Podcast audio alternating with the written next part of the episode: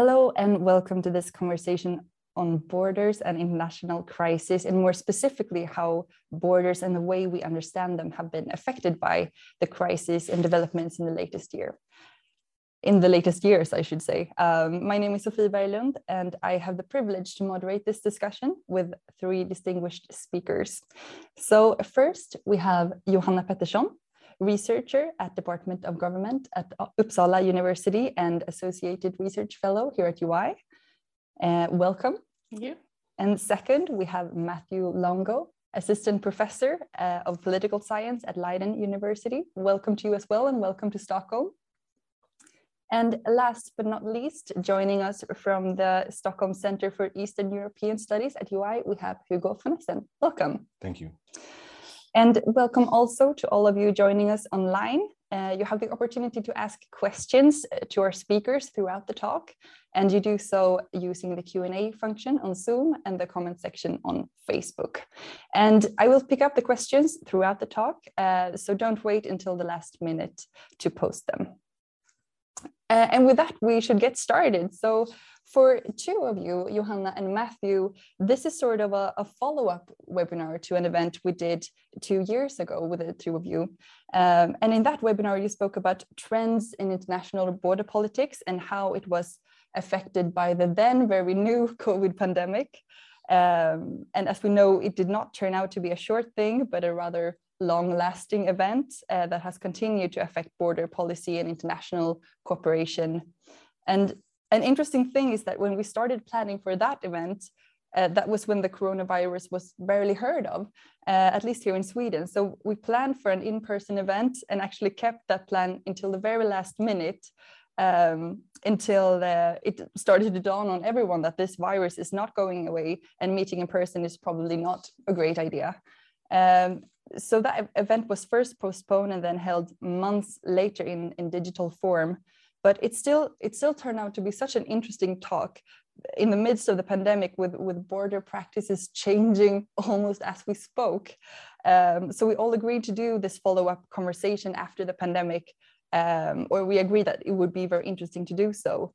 But now that we started to plan for the second talk, another event occurred in Europe, uh, which once again put borders and territorial sovereignty on the agenda, which is the, the Russian invasion of Ukraine. And Hugo is here to provide us with more context on how that has affected borders uh, in the region. So first of all, we can all agree that you've all chosen a very interesting topic to study uh, for your careers. And to start this conversation off, I would like to ask you, Johanna, to provide us with a little bit of, of context. And that is, so the, that we all have the same understanding going into this talk, I would like to ask you, what, what is a border? Or perhaps more specifically, how does border researchers understand borders? Yes. Um, so first of all, what is a border? And I think Uh, most of us, or all of us, have an understanding of borders that we get from, you know, looking at maps where we see the red lines between countries, and also when we cross borders, we, you know, go through checkpoints and all those things. Uh, but from a sort of political science perspective, I think it's important to understand borders as uh, a core element of territorial sovereignty. So borders are the thing that delineate one territorial state from another. Um, and so they are important in that sense. Um, borders have several functions for the territorial state. Uh, they regulate flows, uh, they uh, provide inclusion, deciding sort of who belongs, and exclusion, uh, who, who doesn't belong, or where do we end, where does the next state's jurisdiction start, for example. Um, and how researchers understand borders depends a bit on what field you're in, if you're coming from international relations or political theory maybe, or political geography and so on. So there are lots of different approaches, and I think the field of border studies is, uh, um, there are a lot of conceptual discussions, like how should we really define borders, what is included, what isn't, uh, what is the border? So it's an ongoing question. Um, But one thing that we can add to this idea of the border on the map, or the place where we cross to another state, is borders, understanding borders more as borderscapes or landscapes, that they stretch out a bit. They are not only there at the line, so to speak.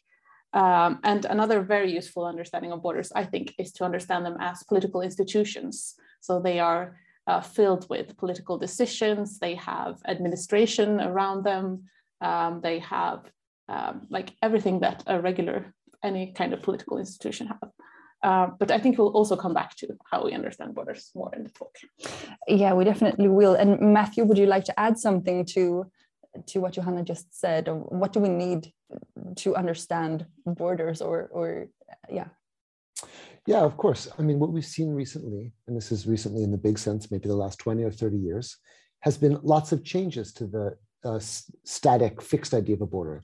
Like Johanna was saying, you, you can imagine the cartographic border, the thin line that's that's marked where there's, you know, a color on one side and a color on the other. We know that image. Uh, we've seen quite a few particular trends shaping that image or changing that image. So the one of them has been what we often call externalization. This is the idea that, you know, a country, especially powerful countries that have the resources to go outside of their borders, are increasingly doing so. That might mean a couple of things, right? So for example, uh, if you, uh, to put this in the European context, are concerned about this enormous quantity of migrants coming in, it is uh, not just imprudent, it's, it's irrational to wait until the migrant washes on your shore. I'm not speaking from a humanitarian perspective. There's obviously huge problems with all the, the issues surrounding uh, even allowing migration to be uh, following dangerous channels over the Mediterranean. But just as, assuming for a second that you're thinking prudently as a state and you're unconcerned with the humanitarian question, you might ask, well, why not process them earlier? Why not process them in Africa somewhere?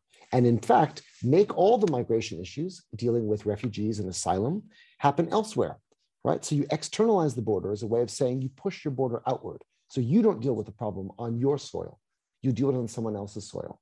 And if you are powerful and can leverage your, your military assets and your financial assets, it's increasingly easy for you to do that. Uh, another kind of trend that comes out of this Um, is the idea that you're having increasingly joint managed border areas where states are realizing that actually the issues that they face as states are fairly common, right? So this is actually a nine eleven issue, it came out of terrorism. Most states actually feared terrorists equally, were happy to collaborate over their border security about terrorism. Frankly, the same is true in most cases about migration. States are equally concerned about migrants. And so often, Uh, that creates some kind of tension. So for example, at the U S Mexico border, uh, U S and Mexico are not equally concerned about the problem of Mexican migration, but they're certainly equally concerned about the problem of Central American migration. And so uh, the question of co-location or co-bordering, co joint management of borders has become increasingly uh, a norm. Uh, and I guess the third or last trend I would pick up on uh, is the idea of digitalization, which is that increasingly borders are not just material places, although of course they they remain material places. You know, ask anyone that doesn't have the right visa. You know, a border can be really a border, can be really a fixed line. Uh, but for many of us, the question of where the border starts starts actually with, for example, visa policies and admission policies and so forth. Um, so they're changing considerably. Those are three dimensions in which that's happening. So these were a few of the perhaps dominant trends in in border politics, but can we say in any way how how has two years of pandemic perhaps changed or or enhanced these trends when suddenly you weren't allowed to move as much, but rather you you tried to approach this this inherently international problem by by restricting the borders? I think there's a lot of interesting concepts here that I would like to um, to hear you discuss. So perhaps Matthew, if you want to continue on, on that trend, and then we'll we'll give it to you, Johanna. How has two years of pandemic changed these trends? Yeah, sure. I mean, we certainly see uh, a, a clamping down on travel, and that was obviously necessary in, in the first instance because of the virus. Uh, the concern emerging out of now two years of pandemic is, is less about the the policies of containment, um, but more about the justification, which is to say that we had a real justification for certain kinds of travel restrictions that emerged from a public health crisis.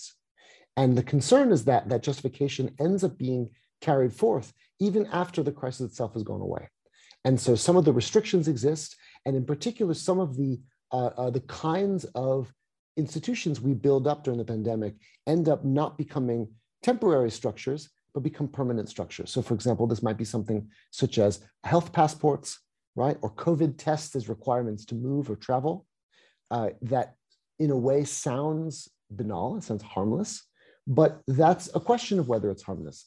If it, it's harmless, if it only is interested in helping people prevent illness from spreading, but it becomes concerning if it becomes the justification by which other kinds of selection criteria are administered, whether people from different countries are routinely denied entry based on some kind of perhaps even fictitious health concern, because we've now allowed the justification for health passes uh, to become so dominant and so normalized, right? So what we've seen is a kind of, of, of clamping down and this incredibly sophisticated digital technology um, that allows that clamping down. And I think the, the obvious case is just the idea that we all travel now with, with uh, COVID passports, or with uh, on our apps, we have COVID uh, basically permissions um, to enter states, almost like medical visas. Um, the concern is whether or not if uh, we have the tools as states in the West to start to dismantle those edifices that we've built. Uh, and I think that's going to end up uh, dogging us or being concerns we should be aware of uh, going forward. Johanna, would you like to add to this? Um, yeah, I mean, I agree with uh, a lot of what Matthew says. And I think you even said in our, the last time we had a talk, you, uh, um, you raised this issue about medical visas, and you said this might be something that we'll see long-term, and it at least until now, you've been right in this.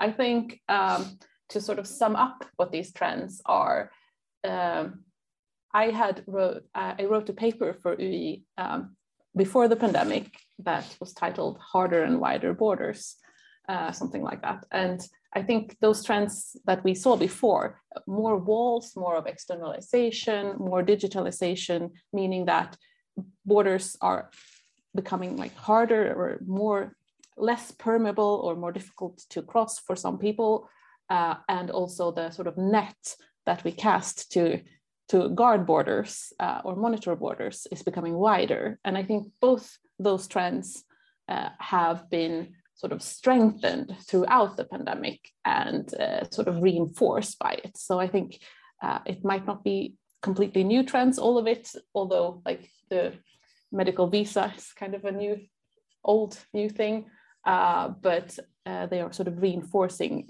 along those lines, uh, which I think is sort of important to see. That a, a lot of the border industry, for example, like the technology and development of different types of um, infrastructure and tools and digital tools to monitor borders, were already in development, but countries have spent a lot of resources uh, monitoring borders during the pandemic. And I think those kind of uh, incentives are still there to, to keep uh, those kind of resources uh, in the border institutions. Yeah, a lot of interesting themes. And, and as you said, when I when I rewatched the webinar as a preparation for this talk, it was striking how many of your, both of your predictions have actually come true, such as the, um, the health visas. Um, but So I, I think we have a lot of topics to pick up on, and I would like to encourage you who are watching this um, to, to bring me your questions that I can bring to this very uh, informed panel, I should say, perhaps for new predictions or, or whatnot. So, so keep sending me those questions. But uh, I think we're going to leave the pandemic for a while and turn to another crisis, which has definitely put borders on top of the um, agenda again. Um, Um, which is the, the Russian invasion of Ukraine. Um, so borders are at the core of, of the way we understand sovereign states. As, it, as you said, Johanna, it defines the area over which the state has control. And, and what we witnessed was a breach of this sovereignty um, in February this year when, when the invasion happened. So Hugo, how have borders and border regions close to Russia and Ukraine been affected by the twenty twenty-two invasion? Yeah, I mean, of course, many borders and border regions have been affected by the invasion. But first of all, I would just like to add that as a Russia analyst, I would really love to if I could also make uh, predictions, correct sure. predictions about, about Russia's behavior. That that would help my work. Uh, but but first of all, to answer the question, uh, Russia, the, the ongoing Russia crisis and Russia's full-scale invasion of Ukraine has, of course, scared many other post-Soviet uh, countries or other countries nearby, near Russia, who, who either share borders with Russia or who, or who, who lie in Russia's vicinity, uh, such as, you know, Georgia, Moldova, Armenia, Kazakhstan, uh, the Baltic states, Poland, Finland, even Sweden, of course. Uh, and all of these have some sort of fear linked to Russia's threat against their borders. I mean, if we take Georgia and Moldova, for example, they have, uh, like Ukraine, uh, separatist republics uh, that Russia has instrumentalized and weaponized to, to weaken and destabilize these countries. Uh, Armenia has Russian peacekeepers right now on its territory, guarding its borders. Uh, of course, Poland remembers being invaded by Russia, uh, and the Baltic states managed to free themselves from Russia's grip only thirty years ago. Uh, northern Kazakhstan has a kind of large Russian minority, and there have throughout the years been calls from Russian nationalists to reintegrate this part of Kazakhstan with, with Mother Russia. Uh, so Russia's imperialistic goals, you know, of recreating a new Russian empire, building a new European security order with where Russia has spheres of influence, uh, where, you know, basically Russia gets to rule half of Europe, uh, means that Ukraine is not the end. But, but rather only the, the beginning of Russian conquest. And if Russia would be successful in Ukraine, other countries, such as the ones I just mentioned, are next in line. Uh, and they know this and fear this. So, of course, now they've been become even more anxious about the security of their borders, about the Russian threat to their borders. Uh, and then my second point here is, uh, is how the invasion has infected, uh, affected migrant flows.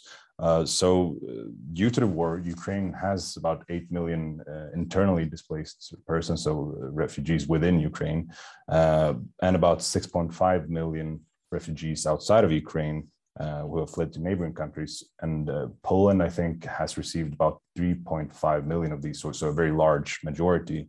Uh, but you also have hundreds of thousands of, of uh, Ukrainians uh, who have fled to Romania, Russia, Hungary, uh, Moldova and, and Slovakia.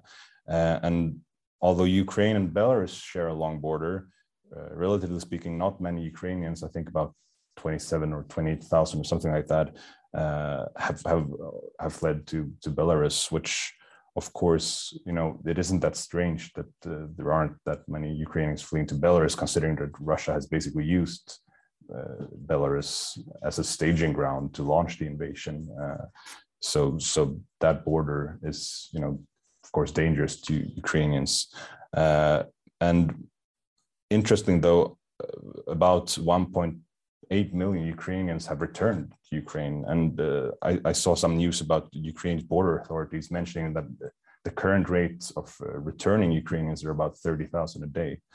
Uh, and another interesting point here that many international observers have made uh, is, of course, the, the comparison of how Poland has greeted uh, these Ukrainian uh, refugees compared to the, the Middle Eastern refugees that came to, uh, that still come to Poland through Belarus, uh, and, and how Poland has, you know, greeted these Ukrainians very warmly, Uh, given them everything they need, basically, uh, whereas the, the Middle Eastern migrants that have been used by Belarus as some sort of hybrid tool to weaken and destabilize the E U, uh, these are either illegally pushed back into Belarus or they're put in detention centers in, in Poland. So that's, you know, a very big difference how, how they uh, experience the border there.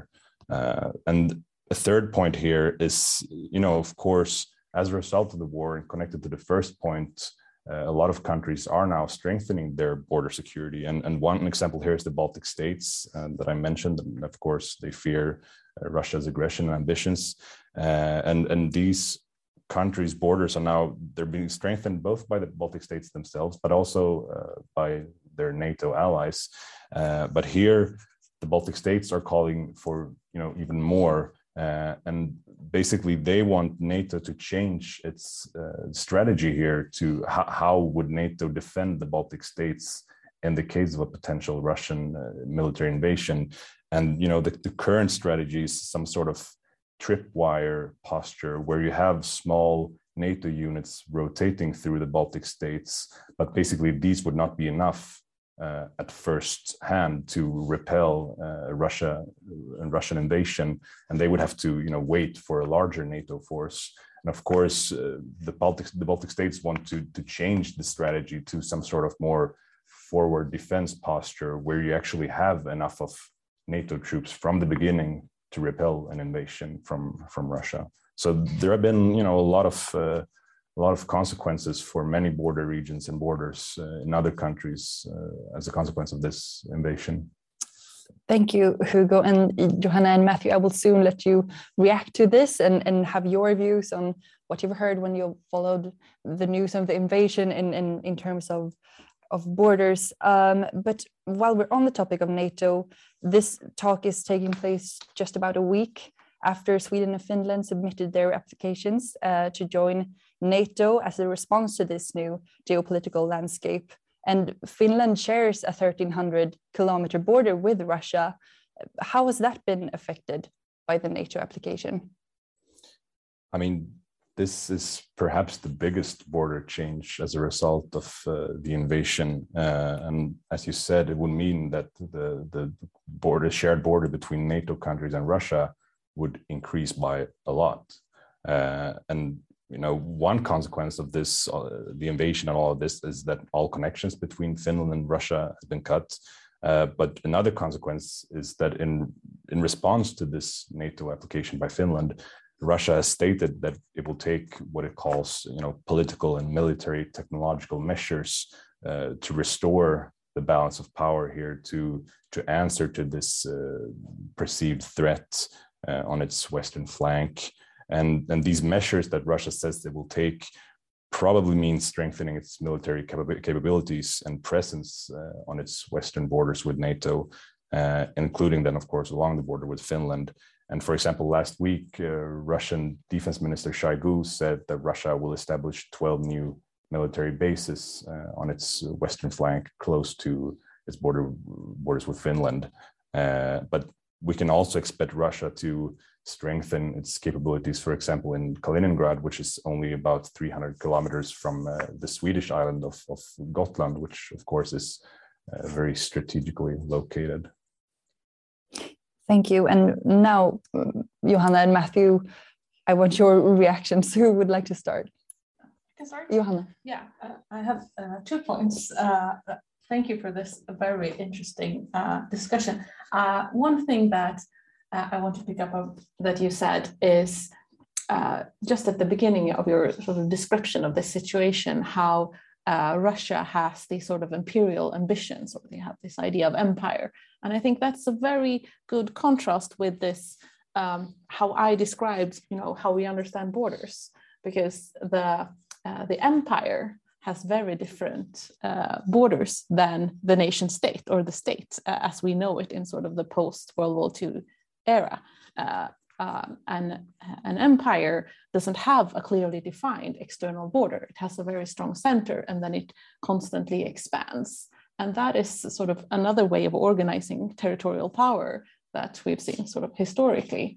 Um, and I think it's, uh, I think it might help us understand how Russia acts if we think about it as having a completely different idea of Uh, what um, political territorial organization should look like. And they don't have this idea that, you know, here's a border and that's where, you know, we accept each other's sovereignty on, on each side of the border. So that's one thing that I, I think it's uh, might sort of help sort of frame what, what's really going on here.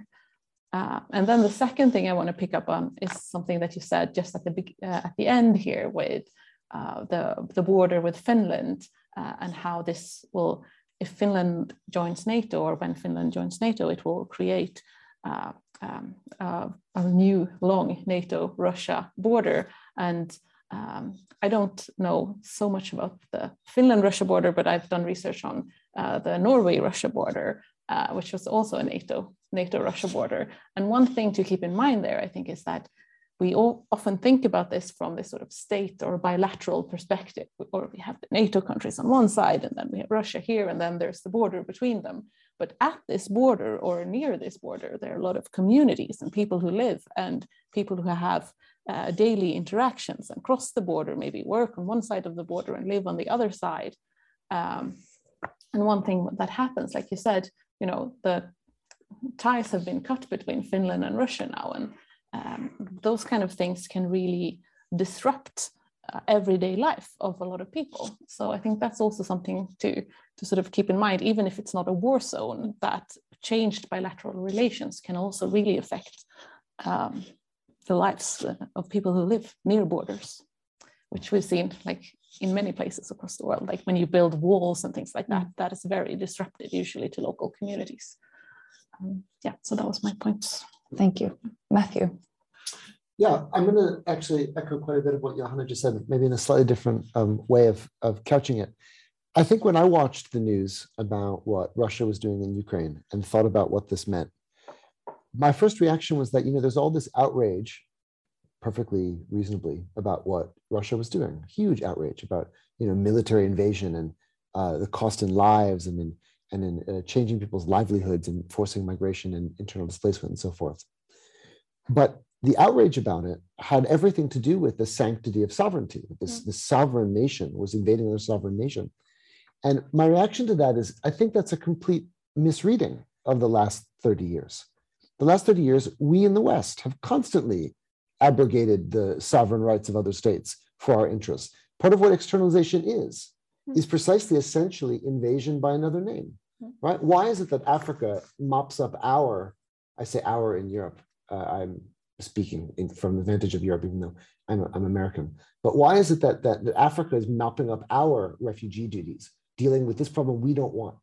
It's because of our power, our ability to, to essentially take localized power and confer it over a border. It's precisely what happens in the American context in In, in Central America. Why, why, is, why is there now a border um, that's militarized entirely by American funding, not entirely, largely by American funding, with officers trained by American border guards in, in the Guatemalan-Mexican border? That's nothing to do with preventing Guatemalans or other Central Americans from getting into Mexico. It's about preventing them from getting into Mexico and then into the United States. So this idea that these powerful states have never really cared about the sovereignty of of lesser states or states they consider lesser, uh, not calling, you know, in this case, Guatemala lesser in any way, but that they're, that they're viewed in the American uh, perspective as a state to be trampled upon. This is something that for thirty years we've done. We've completely broken all those norms.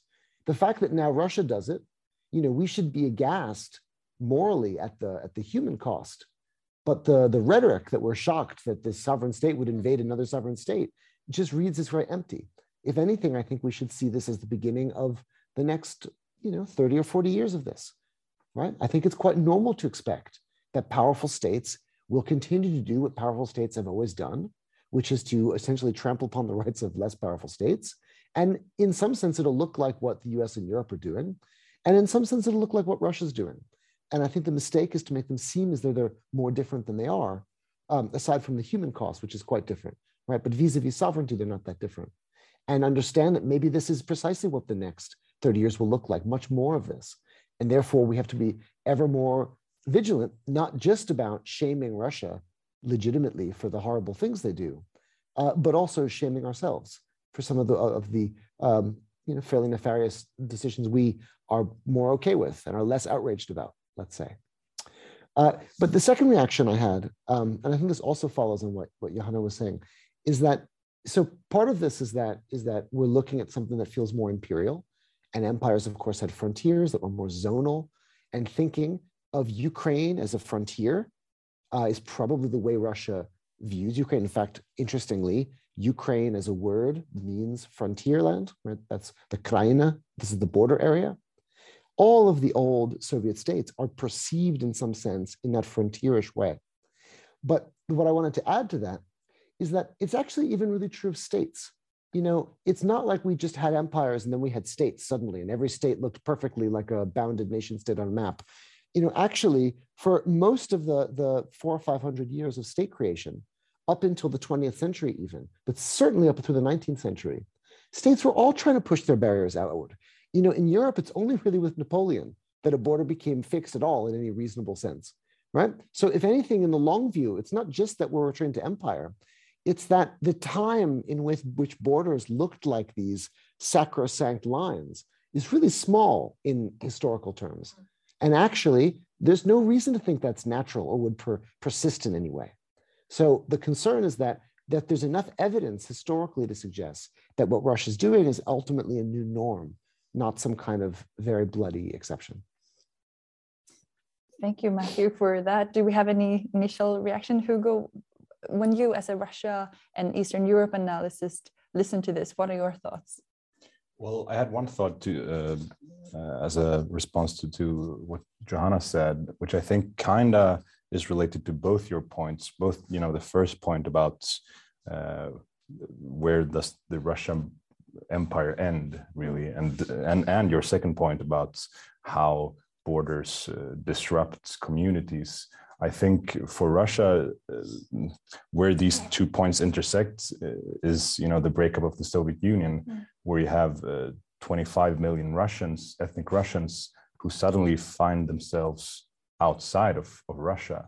So, I mean, talk about breaking up ethnic communities. Mm. Uh, and also, uh, this, of course, is one of the many false justifications that Putin uses to, to, you know, to explain why the war in Ukraine is necessary, uh, that he has to protect these ethnic Russians in Ukraine uh, from this uh, alleged genocide that he made up. Uh, so that's one response to that. Uh, and then I was thinking about what you said with, with the border externalization. Uh, uh, now, I, I'm not a border researcher, so I'm not sure I'm using this term correctly now or understanding it correctly. Uh, but I was thinking about what Russia does uh, in these separatist breakaway republics, uh, for example, in Ukraine and Georgia, uh, where Russia has, you know, started for or has for a long time uh, integrated these regions into Russia uh, through different measures. You have, for example, what they call uh, pasportizatia, passportization, uh, where they hand out Russian passports to the citizens, and then they uh, establish Russian media, uh, they establish uh, the, the ruble, the, you know, the Russian currency, uh, and so on, uh, where, you know, they kind of muddle up the, the border of what should be the international border between, for example, Georgia and Russia, but what is now becoming more and more Uh, some sort of internal Russian border between different uh, different provinces of, of Russia. Thank you, Hugo. And, and luckily, we have two border researchers sitting right here. Uh, would you say that this is an accurate uh, interpretation of border externalization, or can we? Yeah, I, yeah. I think it's I think it's a very good addition to what Matthew mm. said about. Uh, For example, the E U and the U S using border externalization as a way to sort of uh, move uh, border control somewhere else. This is something else. This is uh, externalization in terms of sort of uh, moving um, other aspects of political life uh, uh, outside of the border. But I think both of them are definitely part of uh, what it is that that you're that you're doing. Uh, I think uh, in relation to this, if I can just add, I think. One thing that this um, uh, Ukraine or the invasion of Ukraine and this crisis has sort of raised uh, is the question of cartography, and that maps are becoming uh, sort of really interesting. Uh, I mean, I th they've, they're always interesting, but I think the, the how things are represented, for example, this uh, aspect of uh, Russian sort of externalizing politics, they, that you say, like they muddle up the, the, the line, sort of where is the border? And I think uh, that is something that is very uh, difficult to represent visually uh, on a sort of two-dimensional uh, map. And we've also seen this in how uh, media communicates the Russian invasion of Ukraine. Like, how do they do it? Is it with like big arrows showing uh, strength of different troops, or is it with, you know, uh, I saw some uh, some maps in the beginning of the invasion showed like huge chunks of Ukraine being colored red, like they were already part not of Ukraine anymore, and like that the line had already been redrawn or the border had already been redefined, and that that really simplifies what's actually going on on the ground. And I think that is also something to really keep in mind when we're trying to understand this, that uh, border uh, borders are very, like we, like maybe all our points that we've said, like it's not as easy as, you know, like we see it on the map. And I think when representing this kind of changing uh, situation, it's really important to keep that in mind. Thank you. And while we're on the topic of cartography, hard word apparently, yeah, so cartography, um, I thought it would be interesting to talk about globalization for a bit, and the the idea that was of um, in the nineteen nineties of, of this borderless world, or almost. And Johanna, in your U I paper that you mentioned that was published in early twenty twenty, you, you wrote about the trend in border practices being higher fences and wider nets, and it doesn't seem like COVID has eased border tension. So will we ever see the return of this globalization idea of a borderless world? Oh, maybe Matthew should please start. Oh. Yeah, I would just caution, because I think it's a great question, but I think that there's the, the my actual reaction to it is I would caution the sort of implicit normative assumption that this is a good thing, mm-hmm. that we had in the nineties. You know, part of the The, the problem with the nineties is we went towards this uh, borderless euphoria, which we, I think even at the time, had a pretty clear understanding would have enormous negative economic consequences, right? The idea of like globalization and its discontents uh, already bore into it the problem of uh, ever widening inequality and so forth. I don't think we fully understood what that meant politically. And I think that we're beginning to understand some of the harms that is, that are that accompanied borderlessness. Um, uh, so anyway, so my, my start is, to, is my first instinct is to say I think that the concern might be that we return to a kind of borderlessness, meaning there's something about the border that we increasingly think is replaceable, and what it's replaced by looks more like whether it's imperial or just post-sovereign extension or externalization or so forth. Uh, is precisely the point of concern. And so I would, I would, I would, I would just slightly re-ask the question, which is to say, given what we know now about borderlessness, do we have new ways of framing what the concern is? And the concern is what would replace the border, where actually you'd have a certain kind of preferential bordering, where certain states that are powerful and certain passports end up becoming able to have borders be meaningless, right?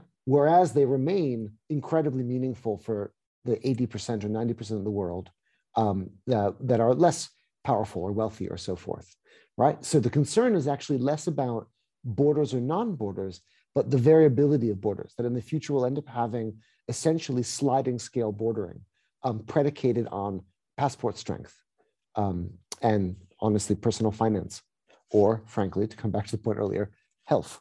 All the different ways, all the different metrics you can have to create uh, uh, a normative categorization where someone is richer or poorer, or healthier or less healthy, ends up allowing for a sliding scale of bordering. I think that would be the big uh, concern, which is to say, in a way, yes, that is a kind of borderlessness.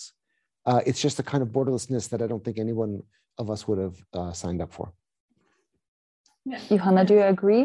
I, I definitely agree. Yeah. And I, uh, maybe I can sort of rephrase it a bit as well uh, uh, in terms of when we think about the borderlessness of uh, globalization, uh, we often think about the borderless, borderlessness for uh, global capital and like that kind of movement. So movement of goods, uh, capital, of, uh, you know, uh, digital technology has really made, in some sense, completely borderless communication across the world.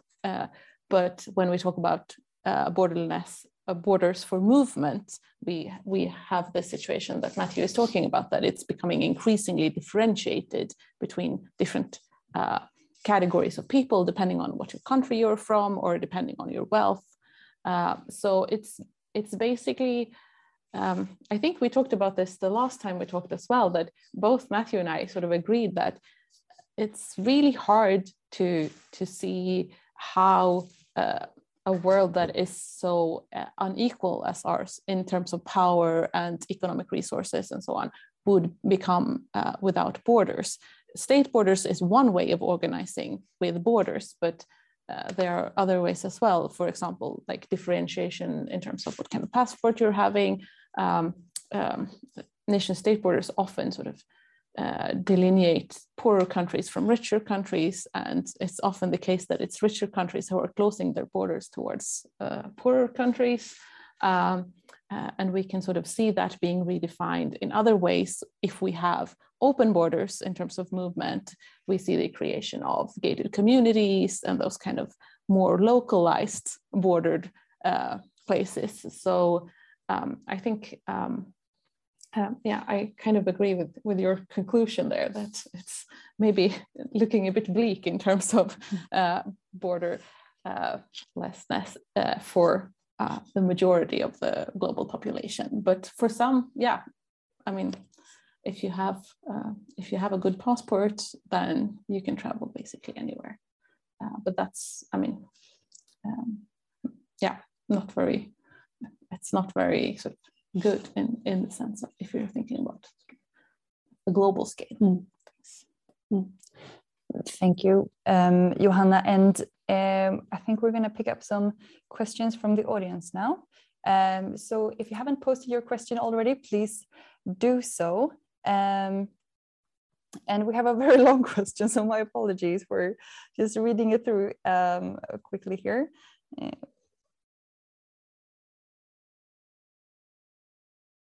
okay, I think this is posted to...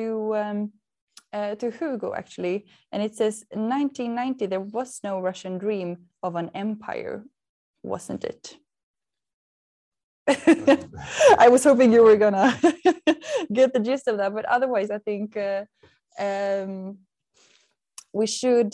Uh, I really want to look into the future a bit more, if that if that is okay with you, because um, obviously now we will say that borders are now harder and, and wider. And will this continue be the trend? What do you think?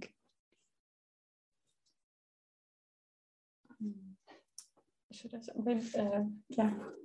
Which order should we take it? Oh, um, Matthew, perhaps? Sure. Uh, harder and wider are, are such different um, phenomena. So I think there's no question that we are going to become more selective. And I think that my concern, this gets back to this idea about justification. My concern is that we, we couch the ways in which we are, we are hard, by which, which in this sense, I mean, we create hard or challenging or hard to pass obstacles, um, in particular in selection criteria for people trying to, to cross borders, to travel, to work, to live as refugees, so forth. Uh, my concern is that whereas we've had a fairly healthy debate about what is problematic about border walls, my concern is that what COVID has done is it's giving us a kind of language to justify in completely normal, uh, uh, easy to defend moral language, closing borders, restrictive, harder border regimes. And I think that what happens when the language shifts and the justification shifts is you end up creating lots and lots of downstream effects where in the beginning, things that would have seemed completely impossible to justify politically or completely unattractive morally end up becoming so normal that then further things become justifiable politically and so forth. It really changes the needle. And I think that COVID is a big enough event that's been so moralized, right? It's really become a question where the, where the sanctity of public health is a, is a, is a concern everyone shares and is part of our national discourse and so forth. Uh, that we'll start to see hardening without any question, right? So, so in terms of the hardening question, I think that's real. Whether it looks like hard borders like a wall or something more digital, you know, the truth is, is that there's been a long uh, course of history now where we've been moving more towards digital hardening. In fact, the kind of walls the U S builds in Mexico are as much political ploys or rhetorical ploys. They really are, uh, you know, almost medieval uh, uh, technology to respond to very you know, postmodern crises, whereas the, the kinds of walls we create digitally are much more likely to be agile and adaptable to these new crises. So uh, most likely will create new kinds of global divisions, new versions of haves and have-nots that will graft onto rich and poor, black and white, uh, Christian, non-Christian, all the different ways the world's already divided. Uh, but it'll be a slightly different circle, right? So the, the circle about the degree to which you have a digitally powerful passport or digitally powerful uh, permission on your phone, like we have with our, our COVID apps and so forth, uh, ends up creating a new circle of exclusion that will unfortunately and problematically look a lot like the old circles of exclusion, though they're going to overlay a lot with questions of poverty and ethnicity and so forth. But the concern is it actually adds new people into the excluded mass, and it creates new kinds of exclusions that make that worse. So all that's to say that the hardening um, uh, is probably going to be true in both dimensions, but certainly in the, in the digital sphere. And uh, whether or not that correlates also to widening, you know, most likely it will, right? Most likely it's going to mean also all the ways we already externalize borders uh, becoming even more teched out and apt out, um, so to speak, uh, is most likely the pattern. So I think that's a, that's a fair statement that it, Johanna's concerns that she raised are probably going to be extendable. Mm. Johanna, would you like to add something uh, to this? Yeah, I mean, I agree with much of Matthew, Matthew's saying. I, I thought I could uh, direct uh, uh, the focus to the European Union, mm-hmm. as that's uh, what I'm uh, focusing on right now. And uh, uh, one way that I argued in this uh, earlier paper about the widening has to do with um, Uh, not the external border controls, but internal border controls. And the European Union does that in two ways. One of them is very closely connected, connected to, or both of them actually, very closely connected to what Matthew was saying about um, digitalization uh, and the ability to control who is, uh, uh, who is moving in your territory without them crossing the border or when they're crossing the border. And uh, uh, one of these um, trends to widening is that you're actually in the E U, in the Schengen area, uh, there is border controls being exercised, uh, like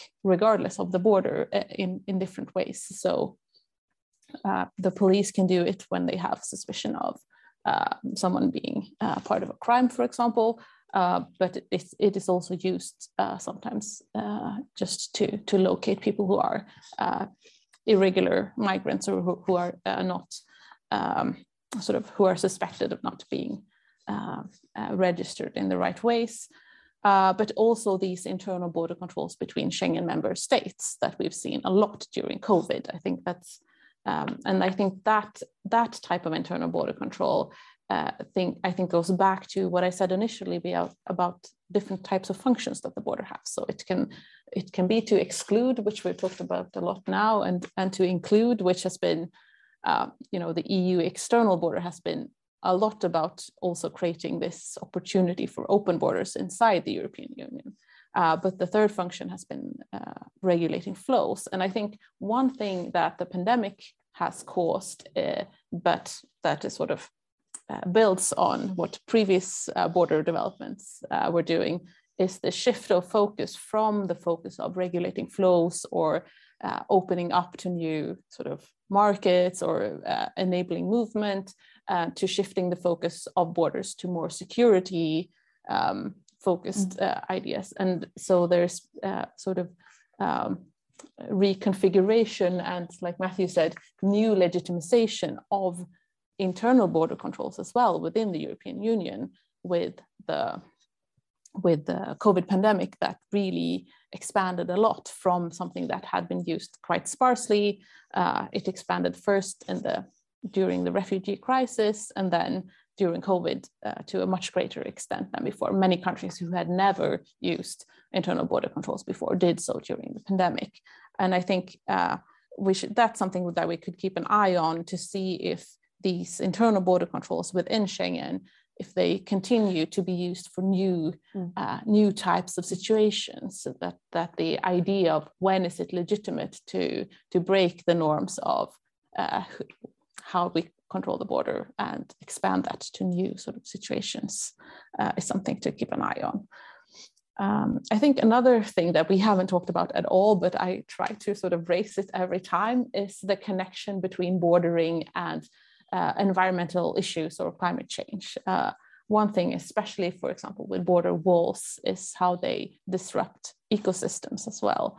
And uh, another thing connected to climate change is, of course, uh, that more and more areas of the world will become in, uninhabitable uh, and people will be required to move. And that will raise many new questions, uh, not just about migration, but what territory or connected to the state is. And some states will cease to exist completely, for example. Uh, so those kind of things will, I think, also come, come into play a lot in border studies uh, in the future. Yeah.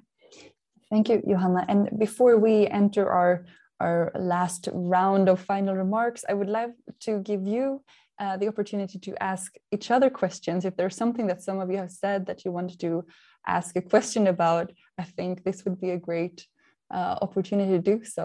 Uh, because I often find that in, in panelists, that there's also always a great discussion afterwards. But I thought we could try to bring, bring that after talk into the discussion now. So if either of you have a question for each other, feel free. I was thinking if uh, Hugo could say something about his uh, uh, you know, thoughts about the future, like where, where what you're studying now is leading.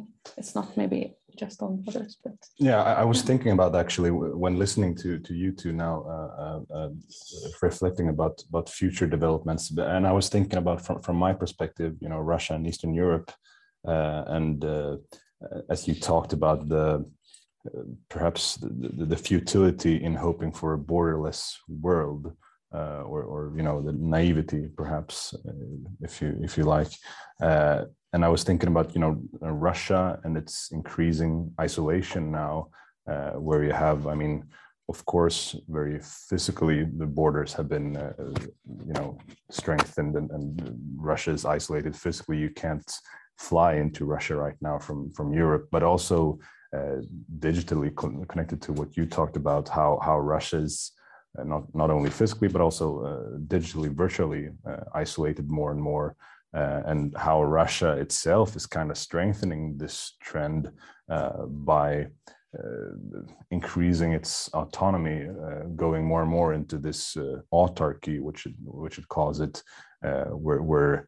Where Russia is self-sufficient, both you know materially but also uh, digitally, uh, and and how all this connects to uh, the increasing willingness of the West to use economic statecraft, to use sanctions, to to isolate uh, countries, and and you know we we thought previously, perhaps, or many people thought previously, that the West would not be willing to isolate such a large country as Russia, and, and now we're there, basically.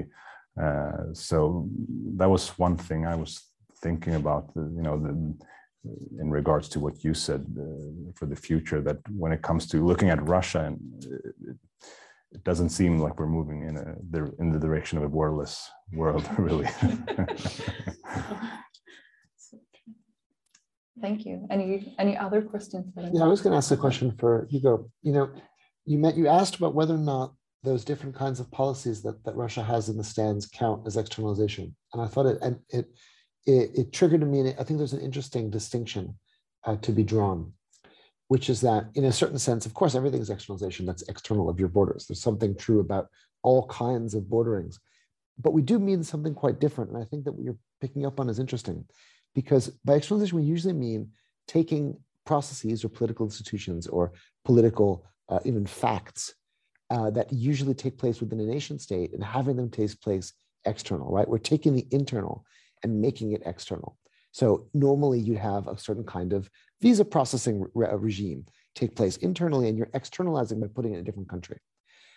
What you're describing about uh, pasportizacja and the different kinds of policies In, in the immediate exterior to Russia is more actually of, in a sense, the opposite, right? It's internalization. It's taking the external and bringing it and making it internal. And I think that's really interesting, because that, that distinction is what clarifies the difference in the old idea of empire, which is exactly what Russia's doing, just expansion. Frankly, it's, it's internalization, meaning expansion. It's internalizing what's exterior, uh, versus this kind of new kind of empire. That's still imperial in every real way, but it's imperial by a kind of divestment of responsibility. Um, so not bringing in others, but actually casting them away. And so it's a kind of a clean uh, distinction point. I think that's a, a helpful way of drawing that out. So that came out of what you were saying. Yeah, I agree. It's very interesting. Thank you. And you were also nodding. Yeah, I, I think that was a good point in sort of clarifying what, what is the difference between these two. Uh, is it sort of uh, remaining, like having the core state border intact and uh, sort of shifting uh, certain functions away, or sort of trying to take small bites or like move uh, move the border. Um, yeah, um, for sure. I agree. Thank you. Would you like to add something or no? It was just a, a large breath. Um, I think we're running out of time, actually. So let's do one last round. If it's just one more thought about this, or a thought that has come up that you would like to share with the audience, uh, and then we're going to wrap up. And I would like to start with you, Hugo. All right. Uh, one last thought. Well, I have one last. many, many interesting thoughts that come up now listening to you, uh, but perhaps for me it's been, you know, to, to placing uh, placing what Russia is doing with with borders and in, uh, in the vicinity and, and its neighborhood in the post-Soviet region, placing that more into uh, the theoretical background. I mean, the stuff that you guys uh, are doing more, whereas what I'm doing is more very, you know, pragmatically, more geopolitically, perhaps. Uh, so I don't know. I don't know if I can express this very clearly in a in a good thought, but it's uh, yeah, it gives me insight into how to to understand uh, what's happening in, in in Russia and in the post-Soviet space. Thank so you. Thanks for that, and thank you, Hugo and Matthew. Yeah, so I guess I'll, I'll take a cue from what Hugo just said, which is that I've also sort of been reaching or looking out outside of my own discipline recently, and in particular towards towards history, because I've, of course, been interested in the history of, of borders and, and empires and so forth, as we've talked about. Um, that's a kind of natural aspect of, of, of anybody's study of present borders. In a way, you have to. You have to know where they come from and what, you know, why they emerged and so forth. But the question of the pandemic and the question of the relationship of the border uh, with pandemic is very new to me, because until the pandemic arose, it never really occurred to me to look in any careful way. Um, and so I've just been recently looking at the history of the American West, which is a very different subject than we've talked about here. So I realize it's a little bit out of, out of left field, so to speak. But one of the fascinating things that comes out of reading history, and in particular, there's a quite beautiful book by an author named Rachel Saint John called Line in the Sand, about the making of the American West, is that uh, one thing I didn't know uh, was that it was the original justification for the first stretch of fence in the American West was to not prevent the movement of people, but prevent the movement of cattle, okay? Makes sense. Economically, you don't want your cattle roaming in a different country and so forth. But that wasn't the reason. The reason was because of what was called Texas fever, which is that actually the cattle were ill, and there was a tick that bought And essentially a virus or an illness into the United States. And so the justification for walling, the first kind of walls we ever built in the U S Mexico borderlands, was to prevent the spread of a virus. Uh, really interesting stuff. I've sort of kind of done uh, other looks into this. And to give, to give another American example, uh, something was very true, with, uh, similar with typhus. So the initial problem of borders being places where people would be not just interrogated about their health past, but, but strip searched and cleaned, right? Where you'd have be sprayed with exterminants of different sorts, emerged as a result of a medical concern. It was actually a, it was a public health advisory that led to this kind of treatment that we still see today. We still think it's okay now to interrogate people, and if they're taken to secondary, to in fact strip search them, or even to Uh, to debug or delouse clothing. This, this is very normal protocol now, but it wasn't normal until there was a public health emergency that gave us the tools to justify that expansion. And so these are two little examples. Actually, it's uh, the history of bordering is completely tied up with the history of medical threat. And uh, I didn't know any of that. And I think it's kind of a new, um, uh, one of the new, this is going to come off wrong. One of the interesting things that comes out of uh, horrible world events is if they can prompt you to see things in a different way. And that's sort of the direction I've been trying to take it in my thought, which is to say, how do we learn from other instances of history in a way that we never thought to before? Um, and so I've been sort of drawing from history, in, and, and I think it's actually mutually compatible in the same way that Hugo was saying about learning from different disciplines and so forth. Um, so maybe that ties that together. Thank you so much, Matthew. Johanna? Yeah, uh, I can say something just short, just coming back to uh, maybe what you said just at the start, uh, like the reason for this talk. uh, I think it's been really interesting uh, hearing what you have to say and reconnecting uh, with that bit. And um, the, the sort of reason for having this talk, that we have these new border crises that Uh, or this new crisis of different types that lead to a lot of policy development in the area of borders. Uh, so uh, how borders are guarded, how borders are surveilled, uh, where their border uh, control is taking place. Uh, so we've been joking a bit uh, before, before uh, as well about, um, you know, it's a very good time for us as border researchers, but It's, I think it's sometimes we sort of look at it in this very sort of theoretical distance way. And I think it's good to get some more, you know, uh, what's actually going on, some meat on it, and also uh, to sort of not lose sight of uh, the actual implications of what, what this means, and uh, that uh, we keep coming up with ways of separating people, and Um, keep coming up with ways to, to sort of make border crossing more difficult. And sometimes it also spills over into, uh, like uh, Matthew said about, you know, it's usually triggered by some kind of threat, uh, a health crisis or something, uh, uh, an invasion, something that's really perceived as a threat, but uh, it stays on uh, because the, the tools that we develop to,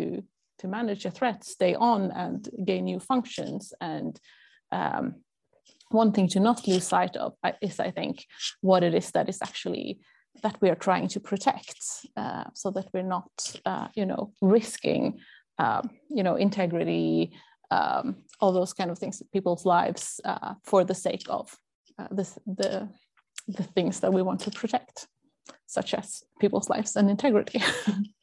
Yeah, so. Johanna Pettersson, Matthew Longo, Hugo von Essen, thank you all so much for coming. It's been an absolute pleasure talking to you. And thank you to all of you watching online and asking questions. And thanks to the team behind the scenes, Hedvig, Jonas, and Julia.